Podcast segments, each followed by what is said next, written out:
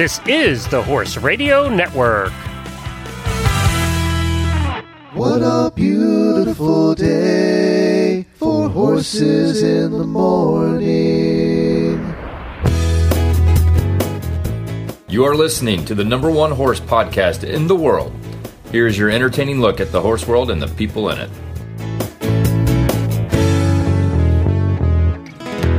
I'm Wendy Ying from Sarasota, Florida. And I'm Jamie Jennings, and I'm in Norman, Oklahoma, and you're listening to Horses in the Morning on the Horse Radio Network for September 15th, episode 2767.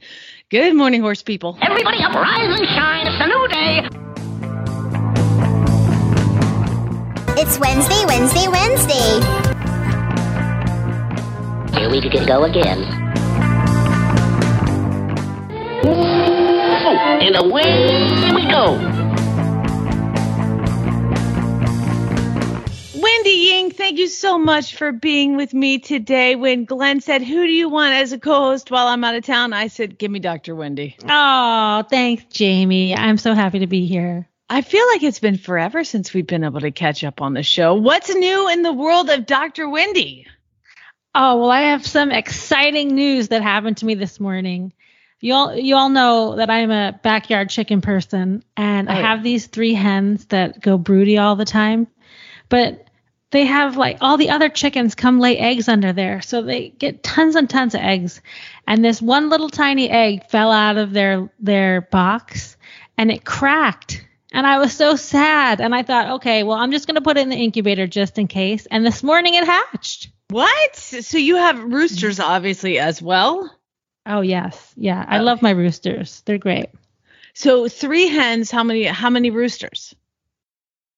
Well, I have three that sit on the eggs, but I have ten hens and I have three roosters. Oh boy, those poor hens. those poor ladies. Yeah. Okay, so it hatched this morning and and it, it was cracked and it was and it's fine. Is it like yeah, it was mentally cracked, and it was cracked really severely. Like I thought, there's no way this baby can make it. But I thought, and I, you know, and it, it wasn't chirping yet or anything. But I thought, I'm just gonna put it in the incubator. I'm gonna give it a chance. And I really wish I took a picture of it and documented it because this is always how it happens when I have these great things that happen. I never document it.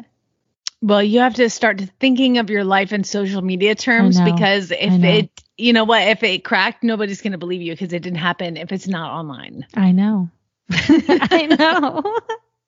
but the So- baby made it and it's chirping right now as we speak. Is it like like uh damaged? Is it mentally challenged? What's going on? Well, I don't know yet. We'll see. But like chickens are so amazing because they can go from like a single cell and in 21 days they're like out and ready to eat, run around. It's I pretty crazy. It's it's crazy. So I have this tiny rooster. He's a Malaysian Serama, and I can't stand having roosters because the problem with having you have hens and they lay the eggs and they scratch and they eat bugs and they have a job, and the rooster's job is to like do the things that the roosters do, and they don't ask permission. They just go for it. And these girls are like, what's happening? They like cower down and the rooster does business and like struts off, right? So I have this tiny, tiny rooster and these giant, like normal sized hens. Yeah. And Wendy, there is nothing funnier than watching this guy attempt to make magic happen with these ladies. Oh my God. So he runs up to them, and of course, they're like, it's almost like you can see them roll their eyes, and they're like, okay, fine. And they, he like jumps on him, and he's right, like kind of in between their wings, Yeah. and he like does his business, and he jumps down. And he's like, yeah, and the hands get up and like shake it off. It's amazing. There is no way that any things are getting where the things are supposed to go. You should Like- get him a girlfriend. Uh, yeah, I'm good. Like it's cool. Like I, he can just do it. It makes me laugh, so I think it's entertaining. But we have not had any uh, successful pairings with tiny chickens since he arrived. But what's new in the world of veterinary medicine that you practice? Because you're uh, a little bit eastern and a little bit western. Well, um, I mean, you don't have any cutting edge uh, research going on in TCVM. I mean, I, I, can't say that. We we do evidence based studies, but uh, for my own uh, practice, I had a my own horse. You know, Dante was struggling with EPM for many years, and uh, he's like almost recovered and he's actually gaining some weight and muscle back and uh, there was a time when if he was my client's horse i probably i i mean not probably i would have recommended they euthanize him you know Really? because when we have epm that severe it's you don't expect them to come back like that i did document this one actually video so but um so i mean that's pretty positive that we have a lot more uh, research with that and as you all know, I talk about pathogens and Dr. Ellison a lot. Um, and she's a PhD and a veterinarian, and she does a lot of work uh, with EPM and the molecular basis of that, and how it's an inflammatory disease, very much like how when people die of COVID 19, they die of that cytokine storm, right? It's like your body's response to that inflammation. And so there's a lot of uh, new information about EPM and its consequences, and I think we're getting a handle on that kind of treatment. That's interesting you mention that because my horse actually was just diagnosed with EPM here in Oklahoma. It is so endemic, and there's one particular farm that these racehorses come from that almost all of them end up Mhm. getting EPM in their future life, and that's pretty much why they stop racing at some point. And Yeah. then they come to the rescue, and they get sent to me to train, and I'm like, okay, this horse has a problem, and so I, but I adopted one, and he wasn't really showing a whole lot of signs. Well it's been a, a struggle with him and he was just diagnosed with it. Um, i picked up the canner and he almost fell on me. And so i had you know the vet out and we've been working on strengthening and getting him fit and getting him stronger and just not been working. And so she did the tail pull. He almost fell over. I mean it was very dra- he, he's very dramatic. And and i feel like it has been like underlying for a while and now it's really something. So aside from the medication that he's getting that she's bringing actually shortly um what are some of the things that you do to what did you do to save dante Well, you know, I think uh, when I graduated from vet school in 1999, which I know sounds like a long time ago, but in the grand Girl, scheme of things, it isn't. please we're we were age. very, we were very, uh, we were unable really to notice to diagnose EPM. Yeah and, and we didn't notice it early. We noticed it when it was like like so ridiculously beyond the pale. But um, uh, you know, we it's moved so far that now we are testing more frequently when we see signs of like ain't doing right. You know, we, we don't dismiss it like, oh, where everything tests positive for EPM, blah, blah, blah. So I think it's great that your veterinarian um, tested and you got the results and now you're doing something about it. Um, and of course, you need conventional medicine.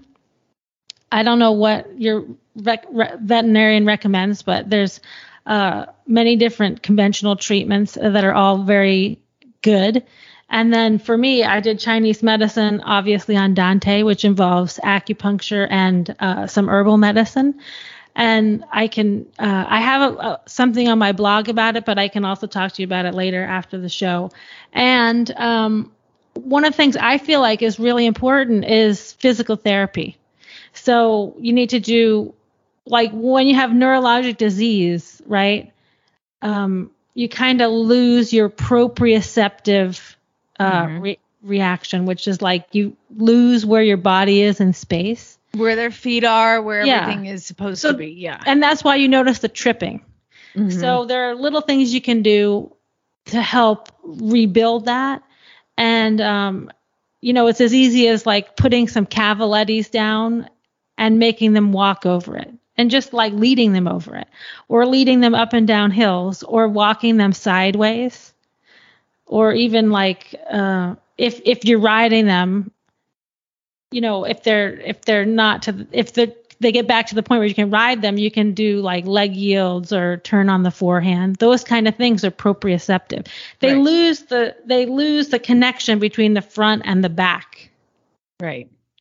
So these are all physical therapy things that you recommend. I know I've got the I've got them standing on Surefoot pads as well. Oh, that's good. Yeah, those are great. Yeah, so th- I'm really happy w- with that. Um, and as far as you know, gosh, you can see so much online about EPM, and I didn't mean to get into a heavy EPM discussion, but we have a lot of people that are dealing with it, and it's one of those things, and I get to pick the brain of you, so this is great. Um, one of the things, aside from the medication, which I don't know which one she's bringing, it's she's bringing it today, so I I don't I haven't seen it yet. Um, but aside from that, I have heard other things that listeners have actually told me about last time I mentioned this. And it was, I mean, it, things from bute to oils to different things that you can give them to help with the inflammation and to, I know he's on the vitamin E supplement from Kentucky Performance oh, Products that's now. huge. Yeah, that is like huge. Okay, so what are s- what are some of the huge things that I, I guess I, but not to be a nerd or anything, but I've got a pencil and I'm writing all this stuff. Okay, okay. Well, the vitamin E that is huge because we know that there are multiple research studies that show that vitamin E is very beneficial to any neurologic disease. And horses are so huge, they're so big body-wise, right? That the liquid vitamin E um, is is really a great supplement. I, and I know it's expensive, but it that's worth it. Yeah. um, the all the other things that people are telling you to do all focus on the inflammation. And that's what i think uh, dr ellison's work has been so um, important in the treatment of epm like yes they're infected with a with a parasite that causes that that's the epm organism okay but then we can kill off the EPM with the medicine that your vet's bringing today. Okay. But what happens is the body's immune system gets uh, confused and then it starts, you start having an autoimmune inflammatory reaction. So the, bo- the body says, oh, well, I, the EPM was hiding in the nerve sheath and now I'm going to make antibodies to the covering of the nerves and that we sometimes see that in Lyme's disease too, right? So, you know, Glenn has a bad Lyme day and he is like kind of foggy, can't think, and he's achy all over. That's what that is. That's like your own body is causing this reaction to your own cells, and that's the inflammation out of control. So we have to control that inflammation because that's what's causing the signs. So when you say we have to control the inflammation, how can I can help control the inflammation?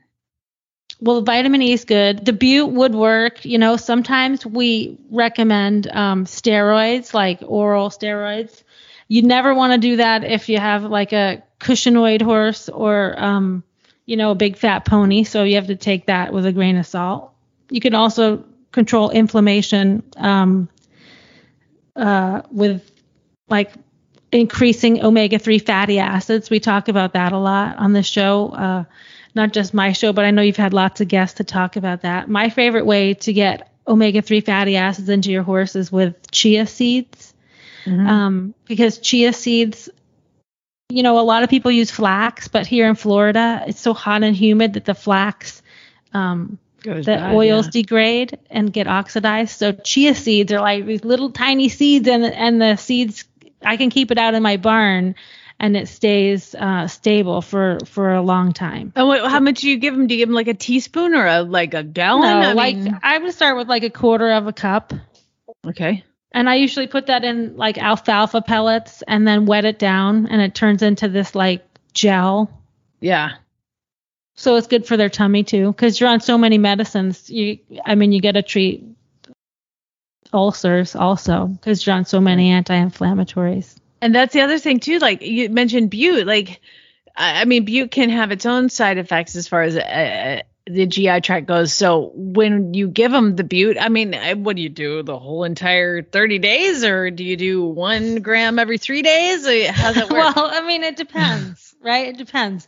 you if know you what? I'm just going to fly you out here and let you look at my horse and well, you know out what I can do is um, and this is for everybody listening, the Chi Institute is like where I teach acupuncture and for veterinarians, right? And they have a website. Uh, it's tcvm.com, so traditional Chinese veterinary medicine.com. And if you go there, there's a map, and you can just put in your address, and it'll show you all the uh, veterinarians that have gone through Chi Institute and that are uh, certified for acupuncture. And it's a great way to find somebody locally in your area. And we all have the same consensus about how to treat these things in TCVM, you know. So Gotcha. All right. So basically, you're not going to come out here. You just refer. no, I, I mean I will, I will. That's I will, but I, I I want you to get somebody right now. Like I can't leave right now. I get a baby chick in the incubator Get in about the car and drive to Oklahoma with me. well, this is all great information. I've got, and, and, and like I said, my vet's coming today to to bring the medicine, and we're formulating a plan for Peter. Bless his heart. So, um, thank you for all of this information. Sorry, I like totally took it that No. direction. We haven't even done Daily Winnies yet. Let's get to that. All right, Daily Winnie number one.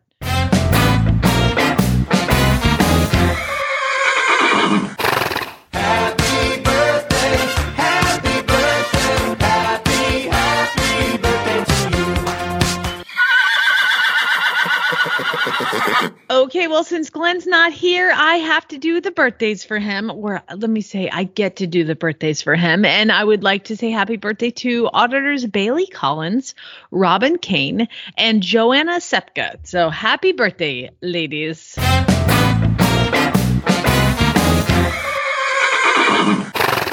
Okay, my daily Winnie is to the newest gold medal winner in driving, and that is Tracy Bowman from Martinez, California. Uh, she uh, won the gold medal at the 2021 uh, FEI Para Driving World Championships. So congratulations, Woohoo! Tracy! That's so exciting. That is fantastic. Yep, and and she did it with her Welsh pony gelding Lars. It is time to go visit our auditor, Emily Bentz, who is a woman that found a ne- I, I love highlighting stories like this because it's a woman who found a need and then did something about it. Emily, thank you so much for joining us. Thank you for having me. So tell everybody about May Babes Equestrian. Uh, so Maybabes Equestrian is uh, a legging company, and I started. Well, I actually started the original idea with maternity and postpartum um, leggings, and am now branching over to the equestrian realm. Which I think think it's funny that I didn't start with the equestrian thing and then go over to the other. yeah. Um, but uh, they're really unique. So the the whole premise behind the leggings and what makes them different is that I designed a an internal hammock on the inside of the leggings. Uh, so they take out the need for wearing underwear with your um, riding tights or um, worrying about any kind of shaping or seams. And uh, I don't know. I think they're pretty special. So basically, no, this is going to be TMI because Wendy doesn't have any kids and hasn't pushed a giant human out of her body. and uh, George, our producer, has also not pushed any humans out of his body. But I would like to say that it is a problem, particularly close after when you first get back to riding post child or when you are pregnant and riding like I did, um, which is there's a little bit of leakage. I mean, you know, what are you gonna say? Uh, Stuff happens. So this is something that you have you've figured out a way to eliminate or at least make more comfortable. Yeah, I have. I mean, the so the pelvic floor, which is basically what um, muscle group supports your the organs of your pelvis. Um, both of those systems take a really big hit when you're pregnant. So you're pregnant for I don't know why they say nine months because you're actually pregnant for a little bit longer than that. Uh, yeah, Yeah, it's one of those things that kind of chaps my hide a little It's bit. ridiculous. Um, so you're pregnant, which is obviously the weight of the baby and all the amniotic fluid and all that stuff that that puts strain on your pelvic floor. Um, you know how you engage your diaphragm and how you breathe when you're pregnant, and how it pushes down on your pelvic floor um, impacts everything.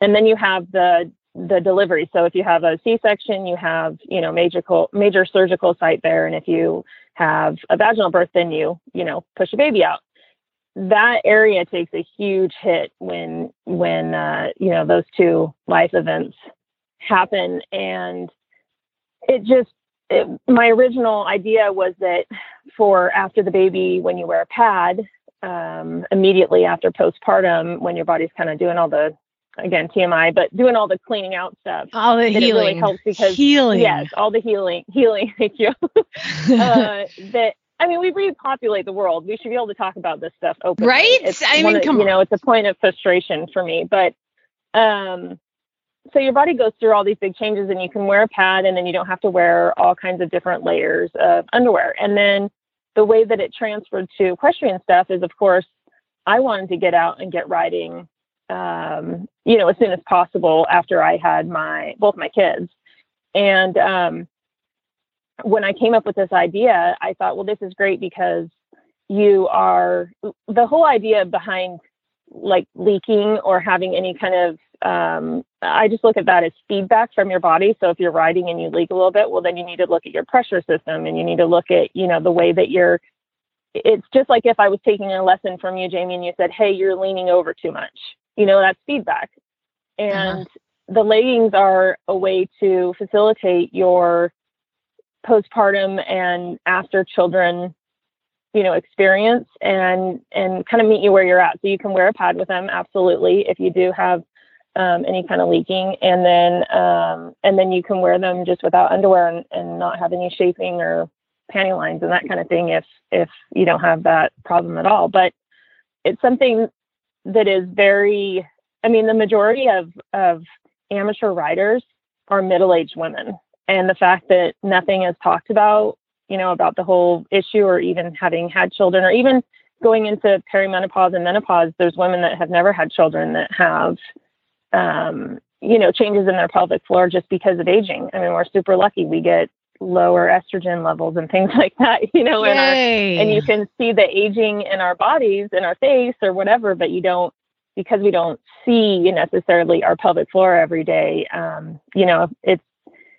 it's just a, something that I'm really really passionate about and um, and I feel like nobody should have to give up their athleticism or something that they love uh, because of something they're experiencing at you know one snapshot in time so Right, absolutely. So, where can people go and learn more about it and find out? Because you're currently, uh, have you manufactured everything? Where are where are you now in the process? Because we caught you right at the beginning of this process. We've been kind of following along with your journey through creating a company and a brand. So, where are you right now?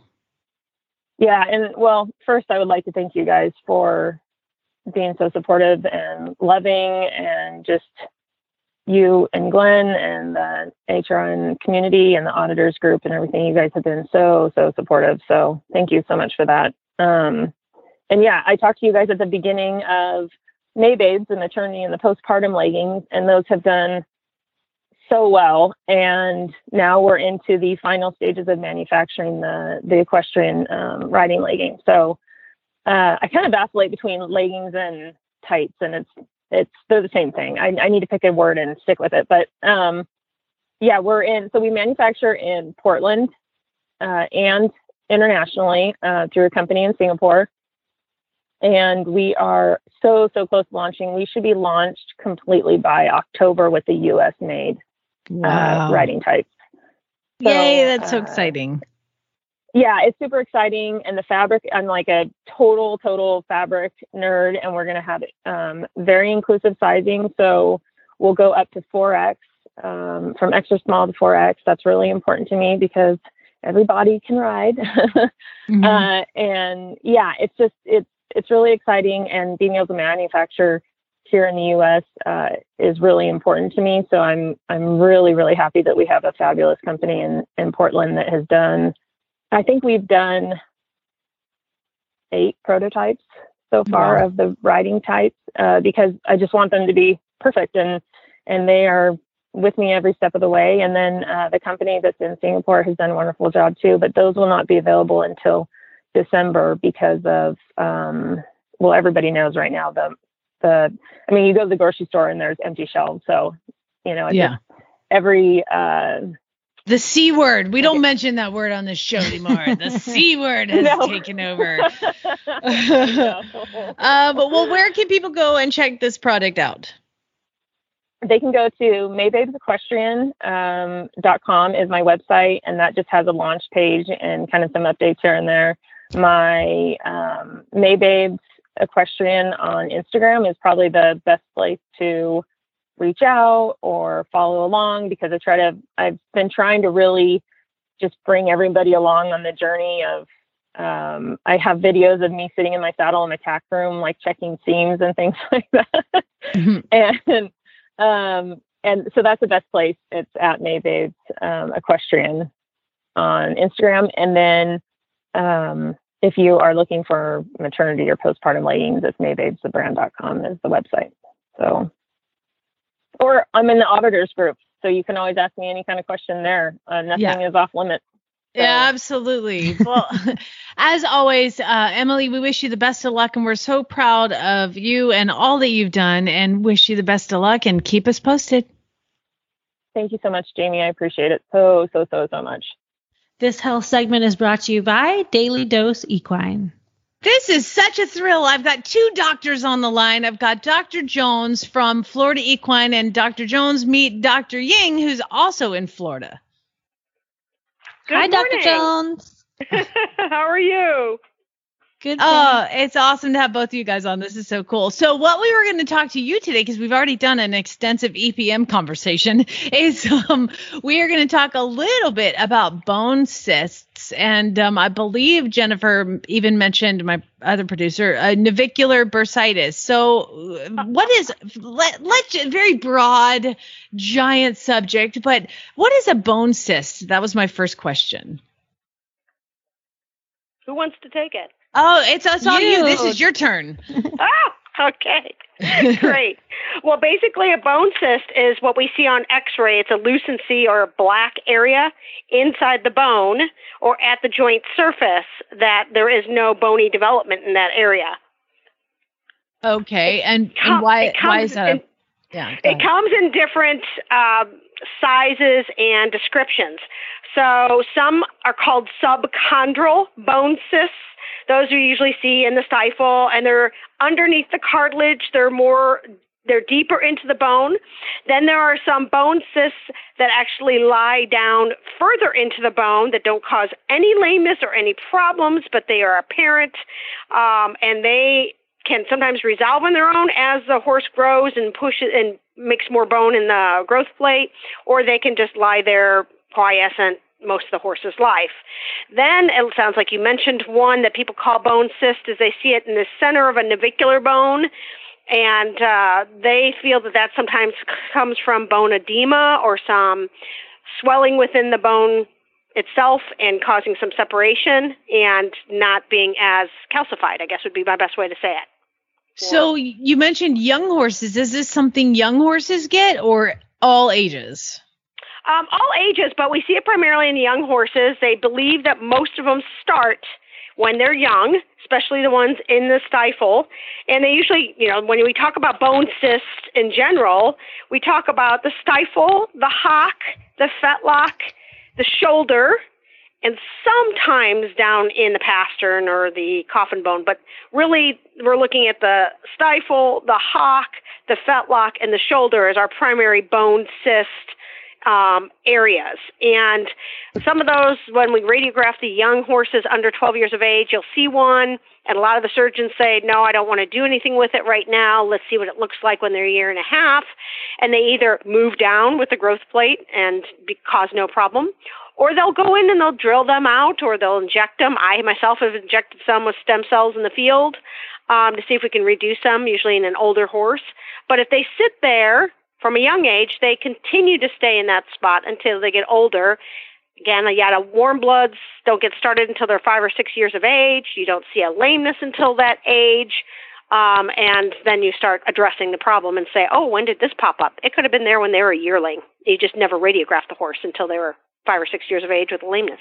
Right, right. So, uh, you know, focusing on the bone cysts and the stifle, because I have a friend with a three year old warm blood. You just literally talked about her. You just described it. so she has a three year old warm blood, and he she started him, and she's riding him around, and he came up. A, she she brought him up for a lesson. He came up a little sore. X rayed the stifle. He's got a bone cyst in it. What causes that? They feel that some of it's trauma related, but they don't have an accurate accurate diagnosis on it because some start at such a young age. So they feel that those some of those might be genetically you know, related. Not that they'd pass it on to a bunch of other ones, but that is a suspicion. Uh, I had a warm blood client, and she was actually an employee that had one in the shoulder on her young mare, found it at two to three years of age, and she chose never to breed her because she thought that possibly she might pass it on and she felt she should do the right thing and not breed her. So they didn't they can't say 100% they're genetically related like they'd pass it on to every single offspring but uh, that is one of the discussions. Trauma is another discussion. Maybe they did something as they were growing up out in the field in the first couple of years of life and caused some damage to the subchondral area and it causes a lack of vascularization in that area or a bruising in that area or an edema in that area. And then it just continues to um, get larger in size or it stays the same size. They're usually circular in the stifle. They're found in the, uh, the femoral condyle, the medial femoral condyle, so they're on the femur. Um, and then there's a lot of different approaches that people have had. Surgeons try to dig them out and inject them at, inject them at the same time with arthroscopy. Uh, some people just say, let's just inject and see what we get out of it. Um, those kind of things. But those are definitely why we do stifle radiographs on pre-purchases to look for those. Gotcha. So with the injection, you put you mentioned stem cell. Is that something that can help it, or are you injecting it with like a steroid to calm it down? Both of them. You can do either one. And there's not enough data out there to say that the stem cells are an absolute got to do it. It's going to help. Uh, but it's certainly something that we're all trying in the field, and there's just not enough data to say it works. So, Understood. Okay. And if if for say somebody has a a bone cyst in one leg, is it going to be in the other side as well, or is it typically just on one side? Typically on one side, but they always, especially if they're going to go under the knife, you know, or an arthroscopy, they'll always radiograph both, and they do the same with the hock to see if they need to go in and do the other one while they're under anesthesia and go in and dig them out or clean them out. Gotcha. Now, when you mentioned the the issues in the navicular, is that something that can be solved or removed or calmed down or fixed, or is it uh, kind of a sometimes with the navicular stuff, it's a an ender, you know? Right. Um, it actually depends on how the cyst looks. So back in the days, radiographs were the only thing we had, and same with you know the stifle now still because we can't get stifles into MRIs and take a good look at them, but we can get a foot into an MRI and get a better look at that cyst. But with the cyst of the navicular bone, I know when we were doing a navicular study, navicular bone study, that if they had a white ring around it, what they call sclerotic ring, it's S C L E R O TIC, sclerotic. Well done. Um, that, and I'm speaking to you in my new braces, by the way. Oh, so I'm having, I'm having a very hard time making words lately talking to clients.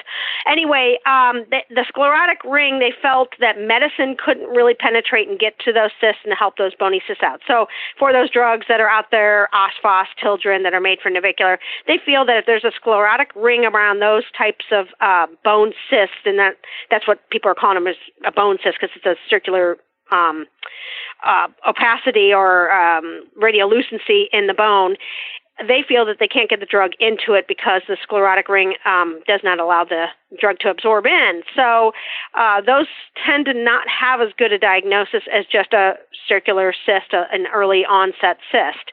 Again, in the foot, MRI is going to be your ultimate diagnostic tool to say, can we fix this horse or can we not fix this horse?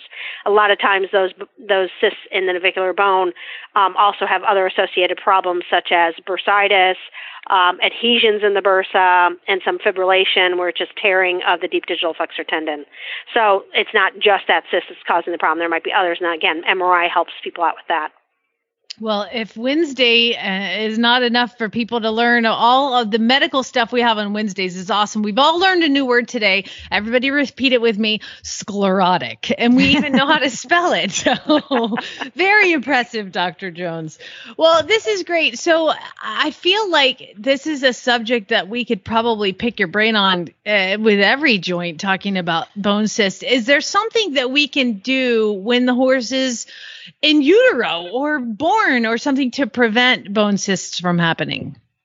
Well, there's always speculation out there about feeding, nutrition, and um, we're still learning about some of that to see if it's changing um, how these cysts per se are forming. Um, so they feel that that nutrition balance of the mare or in the early lives of the foal is going to make a big difference on these cysts. So, you know, you're less protein, doing more forages, that kind of thing, it seems to be a better source. But that's still, again, um, being researched and looked at. Uh, as far as the other thing, uh, again, my um, employee chose not to breed her mare. She thought that maybe she might pass it on. Some people feel that maybe that's what they should do is not breed those horses and um, stop the cycle of that. Again, we're still looking at those um, potentials. You know what? I feel like you're like kind of answering every question, but then telling me that there's really not, you're really not sure. And it's kind of frustrating. It is. That's why It's they call very- it and you know what? For for your friend who found out now that the horse is going into training, that's when we find it. Those are the most frustrating to those people. And again, that's why we're sticking stem cells in there, and, and we're doing a bunch of other stuff because we're trying. We're trying whatever we can to get those horses out there performing and and enjoying them because we didn't know before four or five years of age.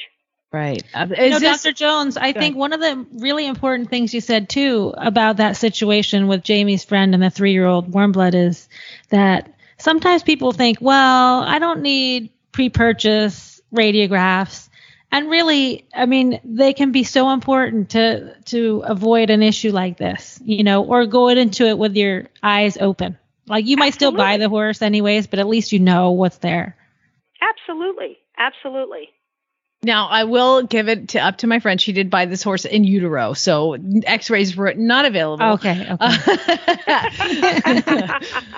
but yes, now they are, and and like I said, we have a good vet who who found out all that information for us, and they're they're treating it the way that they should. But that's just interesting. Two things have come up on the show that I'm I'm, I'm currently dealing with with me. I, you know what? Maybe I'm dealing with all the things, and we could talk about anything, and it would work. Well, Dr. Jones, uh, where can people find you to find more information if they have questions about any of these bone cysts or anything even? I mean because floridaequine.com is a resource that everybody should go visit. Um how can they get in touch with you? Yeah Absolutely. They can send us um, email messages through there. We get tons of them a day, and so we just f- filter through and respond to them, you know, as quickly as we can. Sometimes it takes us an extra day because we do get quite a few a day through that website. And of course, your AAEP site is also another good source for any kind of uh, good um, management and horse care needs too. They have your documentation of what they recommend for vaccination protocols and uh, white papers on EPM, since you mentioned that earlier, things like that. So. Fantastic well dr jones as always it's a pleasure having you on and enjoy those braces and take a lot of advil when they get tightened Thank you very much. I appreciate the help. And here I am again, joined by Janet Geyer, who is the mad scientist behind da- Daily Dose Equine Horse Feeds. And we're going to talk a little bit about roasting your horse's horse feed. That's right, the the ingredients that are non-GMO verified in the Daily Dose Equine Horse Feeds sometimes are roasted, and I'm sure there's a reason for that. So, Janet, inform me. Well, thank you very much, Jen. Um, the reason that we flame roast is really twofold. One of them is uh, basically to increase digestibility because once you roast, it opens up the kernels and allows the product to be a whole lot more digestible, so you actually get more for your money. The second reason is is that grain usually sits in a silo for a long period of time, and during this period of time, you have, you have little creatures in there. You have little mice, you have insects, you have birds, you have droppings, you have bacteria and mold growing. And if it sits for a really long period of time in a humid environment, it can really grow a lot of mold. So by roasting it, you're actually killing off the mold and uh, killing off the bacteria and making a cleaner product. Does that change the moisture content, or do you add moisture back into it again? Well, it actually lowers the moisture content, and we use this actually as a natural preservative. So, moisture creates mold and bacteria to grow. If you don't have any of the spores there to grow, uh, you're not going to have any mold and bacteria. And by keeping the moisture low, uh, it's a natural preservative. So, we don't have to add anything, no Hey. chemical uh, mold inhibitors in there. I like that idea a whole lot. So, if you want to learn more about the Daily Dose Equine non GMO verified horse feeds, you can do that at dailydoseequine.com. And you can also find a local retailer to purchase your feed, or you can go to chewy.com and order your horse feed for fast and convenient nationwide delivery. Thanks, Janet. Time to learn why some days you're embarrassed to be part of the human race. In Jamie's Weird News.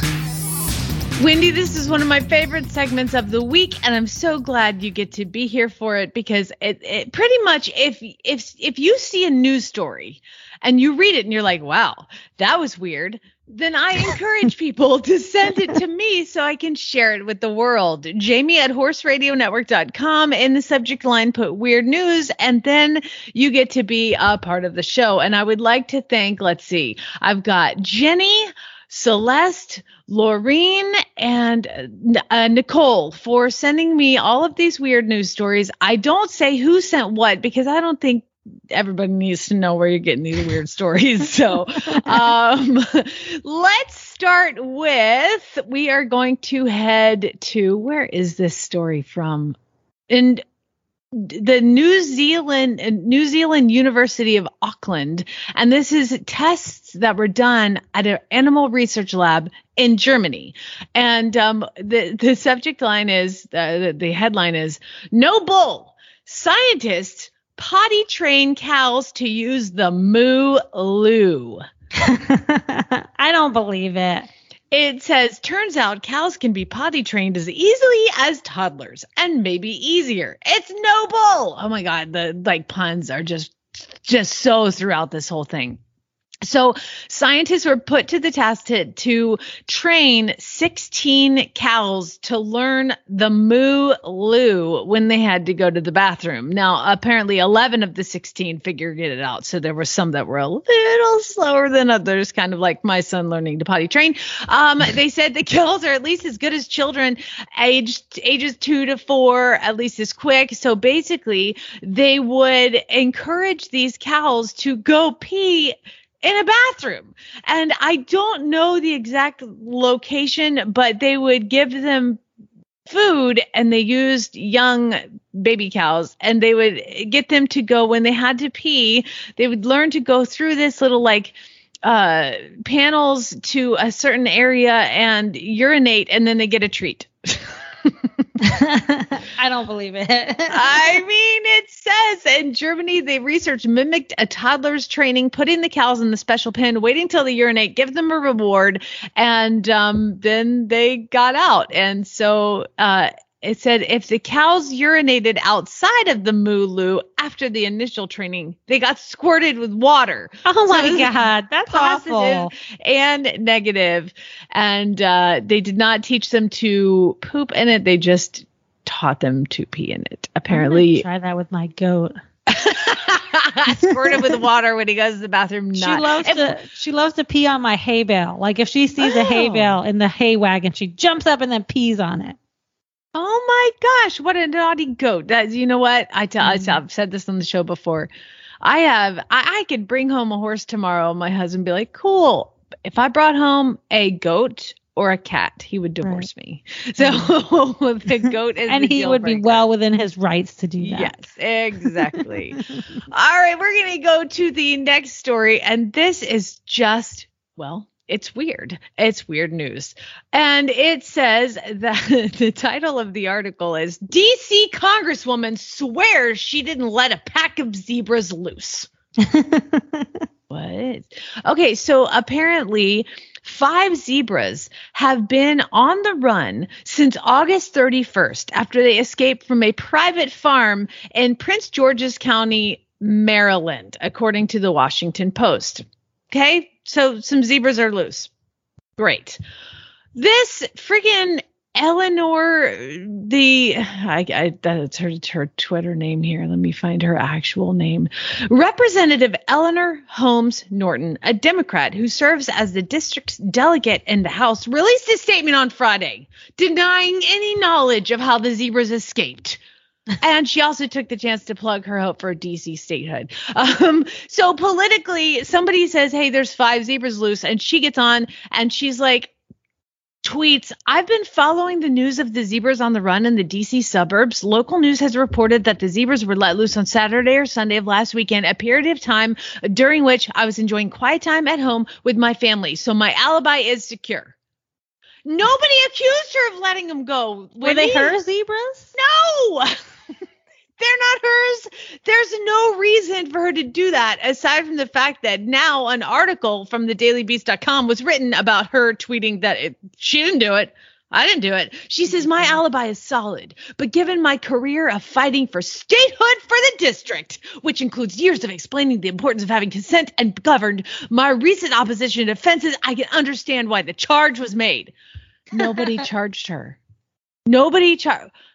It's just, a, you know what? If you read this story, you're like, wow, that's weird. All right. Moving on. Now we're going to go from Maryland and DC down to Texas. Um, Wendy, how do you feel about snakes? I don't like snakes at all.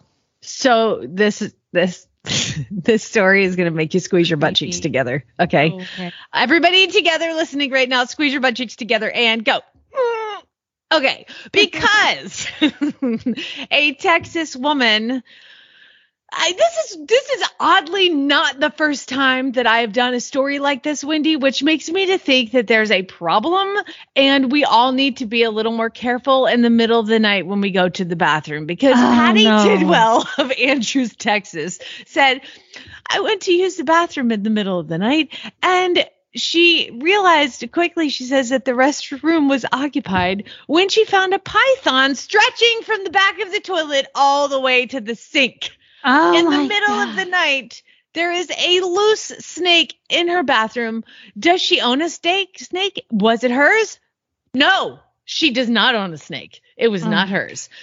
Animal control quickly arrived to pick up the snake, which they believe was likely someone else's escape pet, given its size and appearance of being well fed.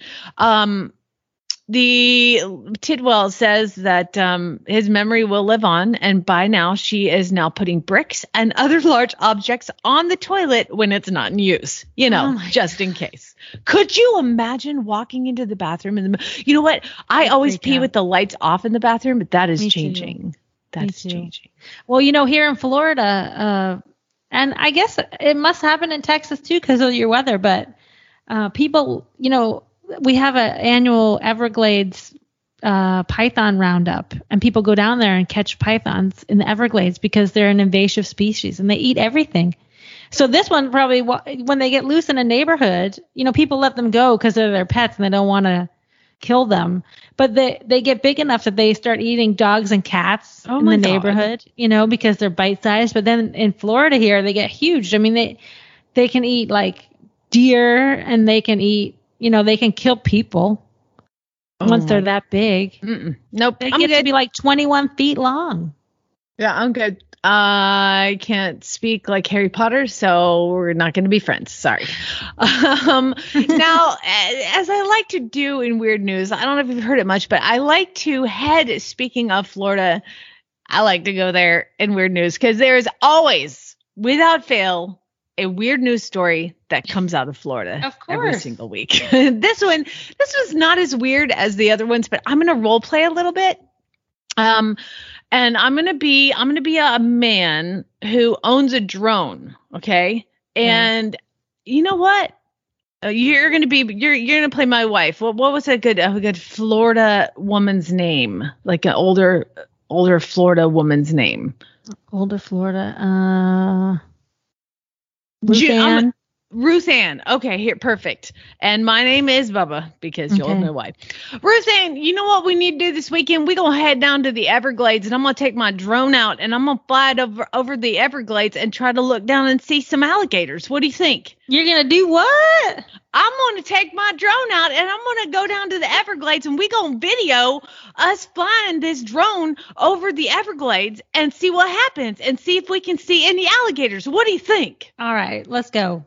Okay. Boom, boom, boom. They go to the Everglades. They walk out. They're like, hey, man, there's an alligator right there. Let's take our drone and let's fly it over the water and we're going to zoom down and we're going to take a look at the top of the alligator. Oh, you know what? I can't really see it all that good. I'm going to get it closer and closer. Oh, wait, I'm going to get it real closer. Oh, shoot. My, what just happened? Let me tell you what happened, Bubba. Um, the alligator jumped up and grabbed your stupid drone out of the air and bit it in half. and um it, it's all on video and pretty much it exploded and caught on fire. And so the video is of this alligator actually it's a still shot that I can see of the alligator that has leapt up in the air and has grabbed the drone and now the whole thing like exploded in the alligator's mouth and there's like a giant poof of smoke Oh coming out of the alligator's mouth. Yeah. Good job, Ruth Ann and Bubba. Way to go. they basically and then apparently uh, it is a felony to harass animals down there, but they haven't figured out who uh, Ruth Ann and Bubba's real names are. That's why I had to make them up. but you can hear the woman on the video. You can hear the woman on the video go, "Oh my God, don't eat that." George, no, no, because apparently they named the alligator George. Why wouldn't they? And another woman goes, Is it on fire right now? and the next woman says, Oh man, we got to get out of here. Then cut the video and then take off. I now, the, Ever- the Everglades National Park Service wrote on Instagram drones and alligators don't mix. Apparently, harassing wildlife is prohibited and can cost you up to $5,000 in fines. I am going to go on a limb here and tell you that Ruth and Bubba ain't got $5,000, so y'all better run. So fantastic. All right. And there's your weird news for the week. We always have to end with Florida. And again, if you see a weird news story, you can send it to me, Jamie at horseradionetwork.com with weird news in the subject line. And thank you, everybody, for sending those. We've learned so much today, Wendy. Who knew cows could be potty trained? Who knew? All right. Well, Wendy, thank you so much for joining me and letting me pick your brain about EPM. We really, uh, gosh, I, I've got a lot to, to talk to my vet about today, and I really appreciate it. And I'll go to the Chi Institute website, which again is tcvm.com. Wendy, where can people find you and uh, learn more about you and want you to promote your show? People can find me at drwendyying.com and also at the Driving Radio Show. All right, fantastic. Thank you so much for joining us, everybody. Have a great weekend and spay, neuter, and geld. Not weekend. uh, What the heck? It's only Wednesday. Spay, neuter, geld.